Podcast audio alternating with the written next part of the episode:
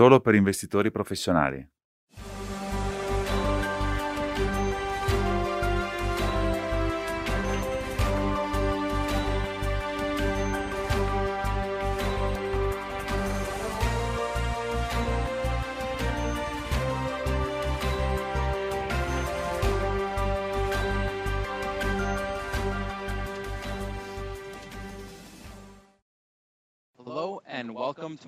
Buongiorno e benvenuti a Morning Espresso, io sono Carlo Fassinotti e sarò il vostro moderatore questa mattina. Il concetto del nostro webinar è molto semplice, ogni settimana io invito un ospite speciale per parlare di argomenti che sono importanti per voi. Ma prima di incominciare, un'informazione per voi. Sotto il vostro schermo vedete la funzione di domande e risposte, quindi potete porre domande durante il webinar o naturalmente potete anche mandarci un'email a nordeafans.nordea.com. Dopo il webinar naturalmente vi esortiamo a contattare i vostri rappresentanti doveste avere ulteriori domande. Ci fa piacere annunciare che abbiamo traduzione simultanea in tedesco e spagnolo e troverete ovviamente il, la, la, funzione sempre in fondo allo schermo. Ma prima di passare all'ospite speciale, come sempre, parleremo al Senior Macro Strategist Nordea Asset Management, Sebastian Galli. Buongiorno. Sebastian, è stata una settimana molto molto diciamo frenetica, abbiamo visto dei buoni numeri arrivare dalle Stati Uniti per il vendite al dettaglio, abbiamo visto un bel ribalzo lì, eh, ma oggi vorrei partire con, questo, eh, con questa slide sui PMI. Vediamo, quando vediamo questo, ci puoi spiegare un po' quella che è l'attuale situazione? Beh, a volte vale la pena fare un passo indietro e guardare cosa succede, cioè che l'economia mondiale hanno sofferto forte shock di domanda e supply più gravi in alcuni posti come UK, Stati Uniti, meno in Eurozona. Lo shock, come vedete in azzurro, è, è molto più acuto nei servizi che sono importanti per le economie avanzate rispetto alla produzione manifatturiera che conta di più per i mercati emergenti come la Cina. Questo crea chiaramente uno shock deflattivo, comprime i margini di utili, eh, cioè i value stock, l'abbiamo visto, e quelli ciclici eh, sotto forte pressione prima del rimbalzo, sperabilmente appunto economico che abbiamo visto appunto con vendite di retail negli Stati Uniti eh, che è incoraggiante. Le grosse aziende, per esempio, eh, in questo contesto sfrutteranno la situazione eh, con eh, chiaramente i loro bilanci. I mercati più grossi cercano di tirare fuori delle quote di mercato, oligopolie, eh, oligopoli e comunque eh, con grandi opportunità. In questo contesto dove la crescita ciclica e strutturale eh, è così bassa, possiamo prevedere che qualcuno pensa che il mondo è o io o te, cioè Morse, tua vita mea, e quindi non c'è molta collaborazione che sarà significativa. Questo è interessante, Sebastian, mi porta alla mia prossima domanda. L'azionario è stato molto volatile recentemente, pensi che adesso dobbiamo ridurre i rischi? No, eh, noi eh, crediamo che siamo entrati nella terza ondata del rimbalzo post-Covid-19. Questo diventerà molto più complesso come scenario. Eh, dopo ci eh, vorrà molta flessibilità e anche, come dire, eh, durante anche i gestori di eh, portafoglio dovranno avere flessibilità. I dati dei mercati emergenti a volte sono migliori delle previsioni quelli cinesi, deludenti diciamo, però i dati di alta frequenza invece contrariamente sembrano molto positivi. Quindi è una buona storia, ma è l'ultima fase di un processo e poi le cose potrebbero eh, diventare più complesse ancora per un paio di mesi. Sebastian, qualche settimana fa abbiamo iniziato a parlare di quello che era diciamo, il pacchetto di salvataggio dell'Unione Europea. Eh, naturalmente faremo vedere anche una slide di chi potrebbe essere la salvatrice d'Europa. Abbiamo la cancelliera Angela Merkel qui. Eh, cosa pensi? Pensi che la Germania aiuterà? Ma dovrei togliere il mio accento tedesco. Beh, comunque, la Merkel ispira fiducia nella leadership e qui per consolidare eh, la sua legacy, la sua eh, eredità, sta facendo veramente di tutto per eh, appunto mettere un ottimo lavoro per mettere tutti d'accordo con il pacchetto fiscale dopo la proposta tedesca per 500 miliardi con la Francia, che poi dopo è, è aumentata e con la Commissione siamo arrivati a 750, probabilmente eh, si arriverà a 6 o eh, 650 miliardi, ma comunque uno stimolo molto forte, automatico nel complesso in Eurozona, in Europa, con una buona storia europea. Sì, certo ci sono dei problemi, è lì dove i gestori di portafoglio fanno differenza e siamo cauti rispetto all'Italia eh, sicuramente saranno aiutati, ma la riforma è troppo lenta e ci dovrebbe essere più pressione per aumentare appunto il ritmo delle riforme nei prossimi 12 o 24 mesi. Non possono sopravvivere nello eh, 0,5% di crescita, ci sono grossi eh, problemi anche di invecchiamento, però la storia europea è comunque molto interessante, ciò nonostante. Grazie Sebastian, ora come sempre possiamo passare per gli spettatori che non conoscono Morning Espresso, noi abbiamo sempre i messaggi chiave che mostriamo. e come sempre Sebastian assolutamente intervieni se vuoi aggiungere qualche altro commento, qualche altro punto. Bene, quindi primo punto che hai sollevato questa mattina, l'asset allocation va, guarda al di là del rumore, quindi le implicazioni, mm, noi continuiamo ad aspettarci un rialzo nell'azionario che superi anche i picchi precedenti e consideriamo aggiungere anche ulteriori soluzioni flessibili. Beh, quando c'è un rimbalzo del rischio, c'è un po' la dispersione, chiaramente se ci si muove in diverse direzioni eh, e in maniera predicibile bisogna avere il coraggio di tenersi le proprie posizioni, ma c'è una cosa che è più complessa. Quando c'è un aumento della volatilità, a questo punto è molto importante avere la capacità di switchare eh, verso la prossima tendenza, migrare lì. E questo è un contesto che è infinitamente molto più complesso rispetto appunto a quelli eh, della crisi finanziaria, cioè eh, prendere rischio quando tutto sembra veramente sul limite della distruzione. Questa è la parte facile. La fase più eh, successiva è molto più complessa. E poi c'è un altro punto, il secondo, molto importante, cioè che l'Europa è un po' una storia a sé. Quali sono le implicazioni i provvedimenti presi dai tanti governi, inclusa la Germania, hanno stabilizzato la crescita di lungo termine e sono sicuramente un importante interessante, ovviamente. E cosa pensi? Questo è giusto? Ma sarebbe un'esagerazione dicendo che praticamente eh, alla fin fine eh, ci sarà chiaramente eh, una vittoria da parte di eh, tutti e tre e che magari eh, la, tar- la tortuga comunque possa vincere. Grazie Sebastian, come sempre interessantissimo ascoltarti e sarà un piacere riaverti ancora con noi settimana prossima per gli ultimi aggiornamenti macro. Grazie Sebastian. Bene, a questo punto quindi eh, vorrei presentarvi il nostro ospite eh, speciale che ci raggiunge dagli Stati Uniti. Oggi abbiamo con noi Luke Brown, che è capo dell'Asset Allocation Asia a Manulife Investment Management. Buongiorno Luke. Buongiorno, buongiorno, a tutti e benvenuti soprattutto qui appunto dall'ufficio di Londra di Manulife. Ah, bene, sembri proprio ben messo lì, è molto bello dove ti vedo proprio casalingo. Comunque è bello condividere le notizie oggi perché gli argomenti di oggi non riguardano solo l'Asia, naturalmente, ma anche la Cina in particolare. Ed è proprio lì che vorrei focalizzarmi, almeno all'inizio di questo webinar, sulla Cina. La Cina è stata una delle prime nazioni ad emergere dal Covid-19, dal lockdown legato. Ovviamente loro hanno portato avanti un sh- uno shutdown molto radicale. Qual è stato l'impatto sull'economia e quali sono le prospettive? Vediamo appunto questa prima slide da condividere con i nostri spettatori. Bella domanda, comunque è il posto giusto per cominciare. Eh, come dice Sebastian, per poter capire il viaggio e le destinazioni, abbiamo bisogno di guardare un attimino i fatti, cosa è successo. Il coronavirus sa che, sappiamo che ha provocato una forte domanda e uno shock di domanda e di consumo in tutto il mondo. Questo chiaramente per paese, economia, indipendentemente, questo è un fenomeno globale di portata. Sappiamo che storicamente la Cina è stata colpita diciamo, da una crescita importante del PIL e ha contribuito tantissimo diciamo, eh, ai consumi con i suoi prodotti. Quindi dobbiamo cercare di vedere un attimino quale sarà la svolta. Però vediamo che c'è stato anche un calo molto violento in molti eh, indicatori economici importanti che esaminiamo e questo ci preoccupa quale eh, sarà eh, poi l'evoluzione successiva. Però il tuo punto è molto valido. La Cina e l'Asia eh, veramente sono i primi che sono usciti e parimenti sono stati i primi a entrare nel Covid.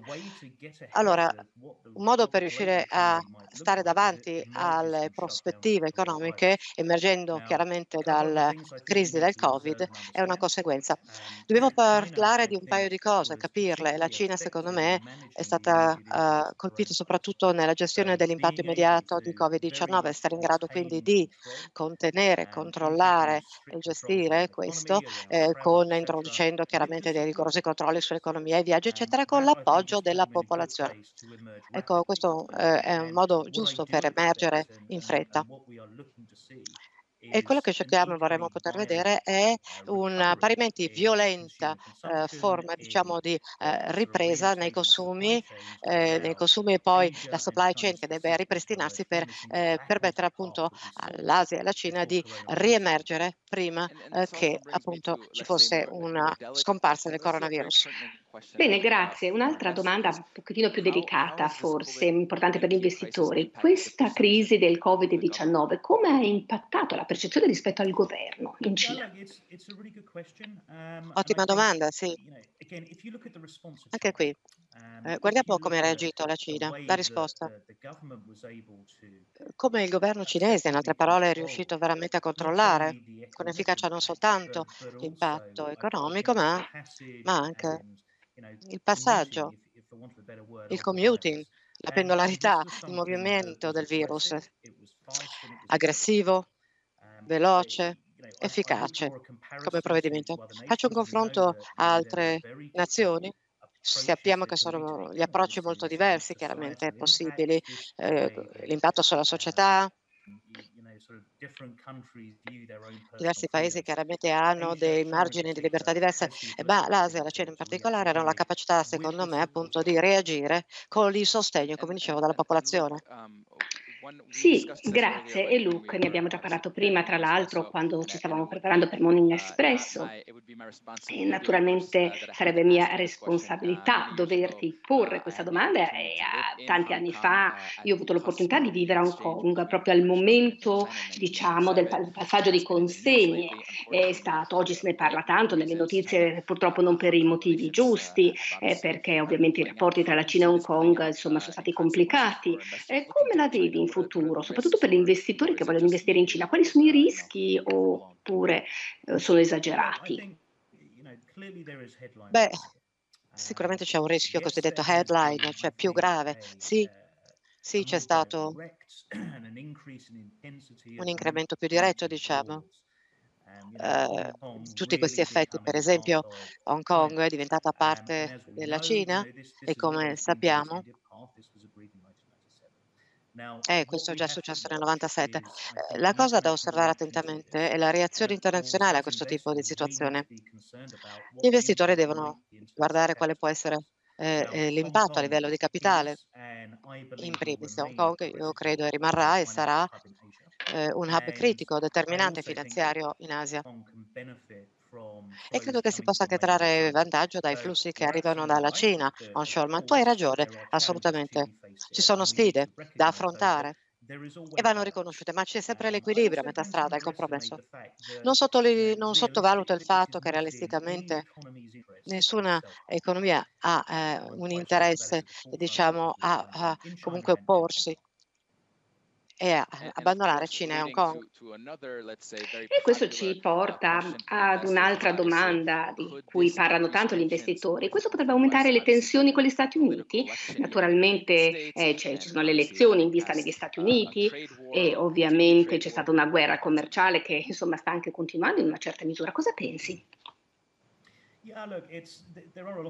Sì, guarda, eh, ci sono tanti concetti, il rischio di headline è quello grave, che abbiamo visto e l'impatto sulle eh, valutazioni di mercato lo confermano. Beh, le mie attese, le mie previsioni sono che probabilmente eh, vedremo comunque una uh, continua intensità o addirittura un aumento del headline risk. Hai già parlato di quello che può succedere, è successo negli Stati Uniti, molti commentatori secondo me sono d'accordo sul fatto che Trump e i repubblicani stanno avanzando, stanno cominciando a proporre un forte impegno nei confronti di American First contro il resto del mondo e la Cina è, diciamo, è al primo posto in questo. E poi abbiamo visto anche alcune decisioni prese in Asia che hanno aumentato l'incertezza e molto più dibattito sicuramente su molti temi prioritari su che cosa significa questo come rischio, volatilità, dispersione diciamo, eh, di quello che fanno i mercati nei prossimi giorni? Da un lato c'è questo aumento dell'incertezza, però mi lego ancora all'idea che tutti noi eh, nel mondo cerchiamo la ripresa. Globalmente abbiamo sicuramente eh, diciamo, l'attenzione concentrata sulle banche centrali, eh, iniezioni di liquidità, abbiamo stimoli fiscali eh, mai visti prima d'ora. Quindi per riallacciarmi appunto al commento di Sebastian in Europa, per esempio, io direi ancora che ci sono ancora diciamo, frammentazioni, ma c'è anche la Merkel che sta veramente cercando di tenere compatta, unita eh, tutta la nazione, le nazioni. Sì, ci sono sicuramente ancora trattative dietro le quinte, d'accordo, eh, quello che questo può significare eh, e la disponibilità, ma a contrasto di questo con l'Asia, a confronto, la Cina in modo particolare, ha la capacità che secondo me hanno è quella di avere una concertazione e comunque lo sforzo molto attento nel far fronte a tutto questo. Ecco, eh, il rischio di headline è in escalation da un lato rispetto appunto eh, al fatto che tutte le parti vogliono veramente ritornare al grande periodo pre-crisi. Luke, quello che secondo me è molto interessante è che quando si parla di investire in Cina, gli investitori sono ancora un po' timidi, non hanno una grande conoscenza del, del mercato, i mercati sono stati chiusi agli investitori stranieri per molto tempo e stanno iniziando ad aprirsi solo adesso. Come gestore con una competenza locale suppongo che ci sono dei vantaggi competitivi. Ecco, secondo te quali sono diciamo, i punti di vantaggio eh, di Manulife eh, come gestore, soprattutto delle nostre strategie cinesi? Sì, ha assolutamente ragione. Eh, sarebbe sbagliato appunto parlare della Cina come un mercato di frontiera. Credo che il, le opportunità di investimenti generali sono sicuramente molto ben apprezzate. Ciò nonostante, essere locali per me è assolutamente determinante, è il requisito primario. Eh, locale non soltanto nella mail China, ma avere eh, anche le caratteristiche giuste a livello finanziario e credo che comunque eh, più globali oltre che locali in tutta l'Asia.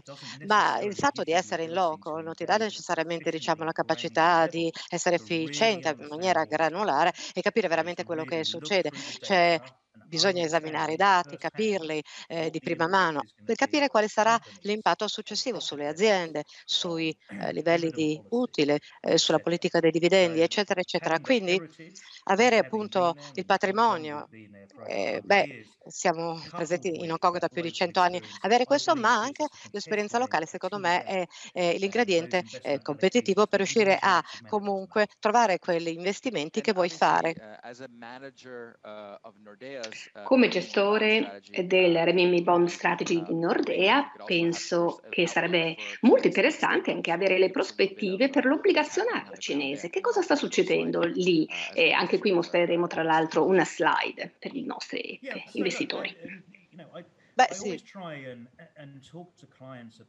Io parlo sempre ai clienti appunto degli headwinds e dei tailwinds, cioè dei venti a favore e dei venti a sfavore o freno. Il messaggio comunque generale è che il mercato obbligazionario in Cina continua ad offrire delle opportunità straordinarie a livello di investimento, appetibili. La Cina ha questa capacità di stimolare ulteriormente attraverso strumenti di politica monetaria. Guardate i livelli di debito e poi confrontate nel resto del mondo, questo dà veramente moltissima forza alla Cina. L'impatto che continueranno a mantenere attraverso il loro stimolo fiscale ci sarà, ma non solo.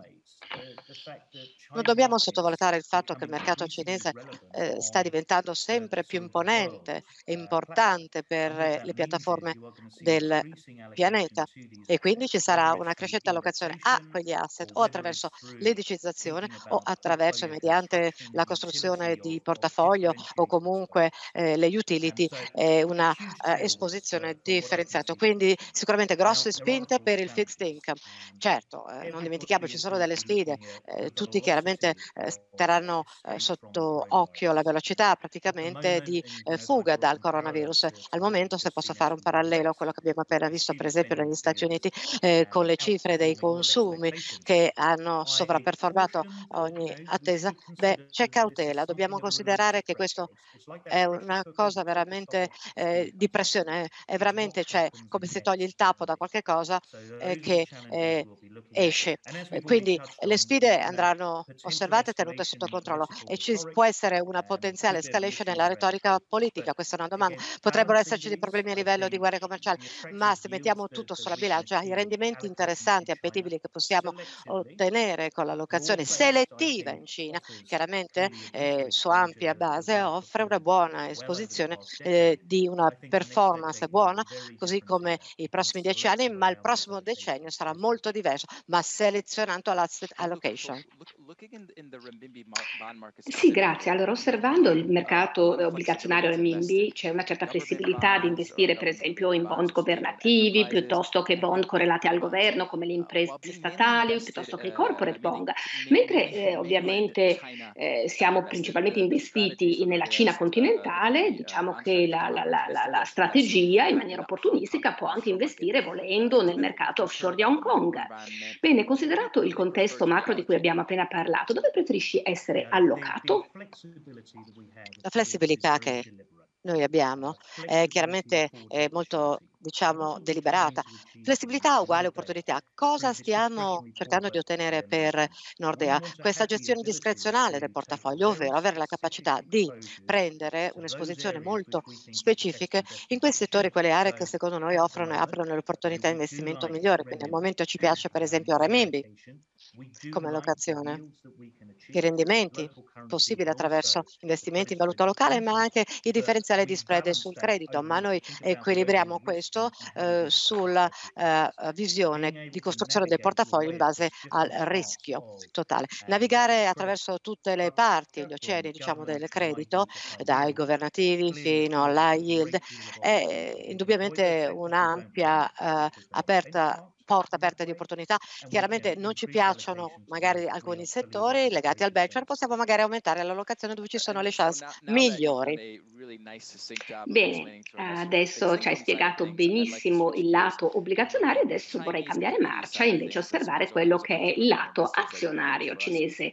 Ovviamente lei gestisce per noi eh, la Chinese Equity Strategy e l'azionario sono direi uno spazio interessante, eh, soprattutto anche quelle cinesi cinesi, perché abbiamo tante società in tutto il mondo, ma diciamo magari queste sono sottorappresentate. Ci puoi parlare un po' del mondo azionario cinese e l'unicità di questo anche? Sì, eh, tra l'altro hai già tirato fuori un paio di temi molto interessanti, analogamente ai miei commenti di prima. Se guardiamo qui, per esempio, questo è il contributo globale a livello di PIL e la crescita. E poi lo riferiamo all'allocazione attuale, diciamo, negli indici di benchmark. Il messaggio che colgo è che la Cina ha una sottorappresentanza concreta nelle strategie a benchmark. Nell'apertura di alcuni di questi benchmark già abbiamo visto un'inclusione spesso eh, dell'azionario cinese e dell'obbligazionario cinese. Bene, immagino che questa tendenza continuerà e se così sarà allora eh, ci sarà una maggiore domanda per l'azionario cinese, l'equity. Eh, ecco, questo provocherà chiaramente una domanda naturale già in quanto tale. A livello strutturale invece l'azionario cinese ci chiediamo ma offre veramente un modo, una proposta di investimento eh, differenziante, valida rispetto, non so, all'Europa, agli Stati Uniti, i mercati avanzati? E la mia risposta deve essere sì. E lo motivo a dispetto diciamo, dei venti eh, contrari che vediamo, e li includo perché sulla tecnologia, per esempio, il fatto stesso è semplice che la Cina sia un motore di crescita così importante, che abbiano comunque la base molto diversificata appunto di eh, azionario eh, sottostante a livello settoriale ma anche di settori che possono essere scelti sia a livello relativo ma anche assoluto rispetto agli altri paesi. Ecco, questo fatto fa sì che le prospettive di crescita per queste aziende, per la Cina, per questi nomi superano eh, eh di gran lunga eh, gli altri. quindi certo vanno collocati nel giusto contesto, nella costruzione del portafoglio. Pensate per esempio alle utilities che possiamo avere. La Cina, l'azionario cine, cinese in una locazione azionaria. ti offre la migliore diversificazione, i vantaggi migliori? Il potenziale sì, e i driver di rendimento, soprattutto un portafoglio gestito in modo attivo, può essere selettivo ma può essere anche differenziato rispetto a quei portafogli che magari vedi da altre strategie attive basate molto sui mercati avanzati o americani. Sì, guardando la slide successiva, ne hai già parlato tra l'altro, ma secondo me è una ottima domanda anche tecnica per quelli che sono meno esposti all'azionario cinese, con adesso il fatto che eh, si può investire nelle A-share, quindi sono entrate nell'universo negli ultimi anni, essendo anche, diciamo, comando posizione anche gli indici di mercato emergenti, adesso gli investitori hanno accesso a un universo molto più ampio rispetto a prima, ma naturalmente c'è ancora una mancanza di conoscenza di questo mercato, che è uno svantaggio, quindi che ruolo possono svolgere può svolgere l'azionario cinese nel portafoglio dal punto di vista del portafoglio, della diversificazione del portafoglio? Ne hai già parlato, ma se puoi aggiungere sì, qualcosa. Senz'altro, e su questo potremmo parlare ore e ore tutta la mattina per poter andare avanti ancora di più. Comunque, eh, un messaggio molto interessante secondo me che possiamo cogliere da questa slide. Guardiamo la crisi eh, pre-finanziaria e post-finanziaria, cioè pre-crisi e post-crisi. Abbiamo diviso in due momenti. Allora, prima della crisi finanziaria eh, c'è stata una sovraperformance eh, ineluttabile della Cina. Il catalizzatore qual è stato? Quali sono state le motivazioni? Beh, chiaramente eh, l'apertura dei mercati, sicuramente volevamo essere lì, presenti. Eh, post crisi finanziaria abbiamo visto una uh, grossa liquidità appunto eh, per molto più tempo. E beta, secondo me, è stato veramente il play. Eh, L'SP500 ha, ha sovraperformato. E adesso, per i prossimi dieci anni, possiamo dire che da dove partiamo è improbabile vedere molta più dispersione della performance da diversi mercati. Ecco, eh, queste sono le opportunità di diversificarsi. Quali saranno loro i mercati che ci offriranno le migliori crescite potenziali? Eh, rifletteteci, pensate al macro, eh, da dove arriverà. E come già detto, la Cina, e insisto, ha rispetto agli altri, senz'altro a livello monetario e anche di stimolo fiscale, più potenza, più forza rispetto al resto del mondo. Se così è, e se possiamo in maniera selettiva poter scegliere, quindi attivamente entrare in questi investimenti, soprattutto aziende, settori che possono eh, performare al meglio in questo contesto, bene, allora c'è un bel mix, un bel blend di rendimenti specifici, ma anche in contemporanea una diversificazione eh, in una costruzione globale del portafoglio. Bene, mi fa tanto piacere vedere arrivare anche delle domande da parte dei clienti e questo è molto importante secondo me. Spero non sia troppo difficile da rispondere. Bene, negli ultimi giorni abbiamo sentito parlare di nuovi focolai a Pechino con la chiusura quindi di alcuni quartieri. Ecco, secondo te questo potrebbe avere un impatto sulla ripresa cinese? Sì, bella domanda questa.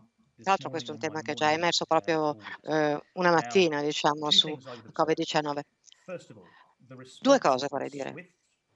Anzitutto la reazione è stata molto veloce e quindi si può sperare che sarà anche efficace. Questo appunto eh, si riferisce alla capacità che i cinesi hanno quando devono far fronte a questi problemi. Secondo, si parla appunto di rischio di tipo headline. Più importante e grave la reazione da parte dei mercati a non solo a, appunto alla pandemia, all'epidemia in Cina, ma anche guardate le cifre che sono emerse dagli Stati Uniti, guardate la Florida come sta.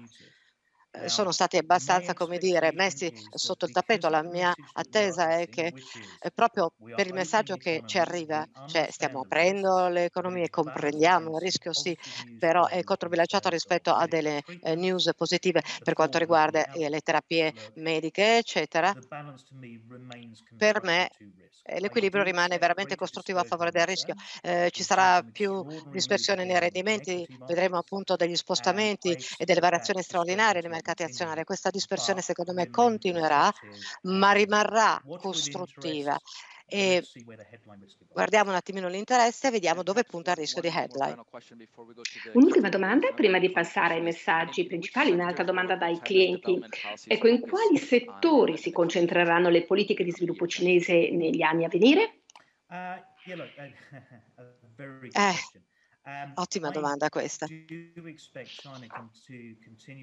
La Cina dovrebbe continuare il percorso, il sentiero che ha intrapreso. Cercheranno di migliorare le infrastrutture, lo sappiamo. Si focalizzeranno su quelle aree in cui la Cina ritiene di avere un vantaggio particolare. Ecco, l'unico uh, così segnale di cautela che vi mando è che dobbiamo cercare di vedere come si svilupperà eh, lo scenario geopolitico, ma anche l'impatto di un near-shoring potenziale. L'outsourcing della produzione in Cina ha fatto controllare gli incrementi di prezzo chiaramente nel mondo, sopprimendo l'inflazione e portando a dei cambiamenti importanti a livello, diciamo, della dinamica dell'onshoring. Beh, questo avrà un impatto sicuramente chiaro anche sulla Cina, a seconda anche di quello che succederà negli Stati Uniti sia sul settore investimenti privati in Cina che anche sul governo. Quindi la capacità di assorbire e, capire e, e, reagire bene sarà sicuramente la strada giusta da prendere. Grazie Luca. A questo punto passiamo ai messaggi chiave della sessione di questa mattina. Ecco, vediamo la slide. Ottimo, quindi ancora una volta per i nostri spettatori la sessione odierna è stata dedicata soprattutto alla Cina, sia l'obbligazionario che l'azionario. Vogliamo ricordare ai nostri spettatori che la Cina è una delle prime nazioni ad emergere dal Covid-19 e sta mostrando segni di ripresa che sono molto molto importanti per gli investitori che stanno considerando questa classe di attivi. L'obbligazionario cinese è una classe d'attivo che in rapida eh, crescita con ovviamente dei benefici di diversificazione potenziali, ovviamente si va a cercare sempre il rendimento e questo è molto importante oggi più che mai. L'azionario cinese è sottorappresentato invece degli indici globali e offre delle opportunità di investimento molto interessanti interessanti. Questo è un messaggio veramente importante per i portafogli che hanno bisogno di un po' di diversificazione, naturalmente eh, osservando quello che è un mercato così ampio che al momento è sottoutilizzato eh, nei portafogli. Ovviamente abbiamo un gestore eh, eccellente a Manulife che ha un track record ottimo sia per l'azionario che l'obbligazionario con una presenza locale che dà un grande valore aggiunto. E poi possiamo dire appunto che ovviamente si sostiene la gestione attiva questo è molto importante perché eh, appunto le persone si affidano a noi per gestire il risparmio, i loro risparmi e quindi per noi la gestione attiva è molto importante ecco perché siamo molto felici di lavorare con Manulife su queste strategie. Cosa pensi Luca? È giusto quello che ho detto? Hai fatto un lavoro straordinario, questo penso.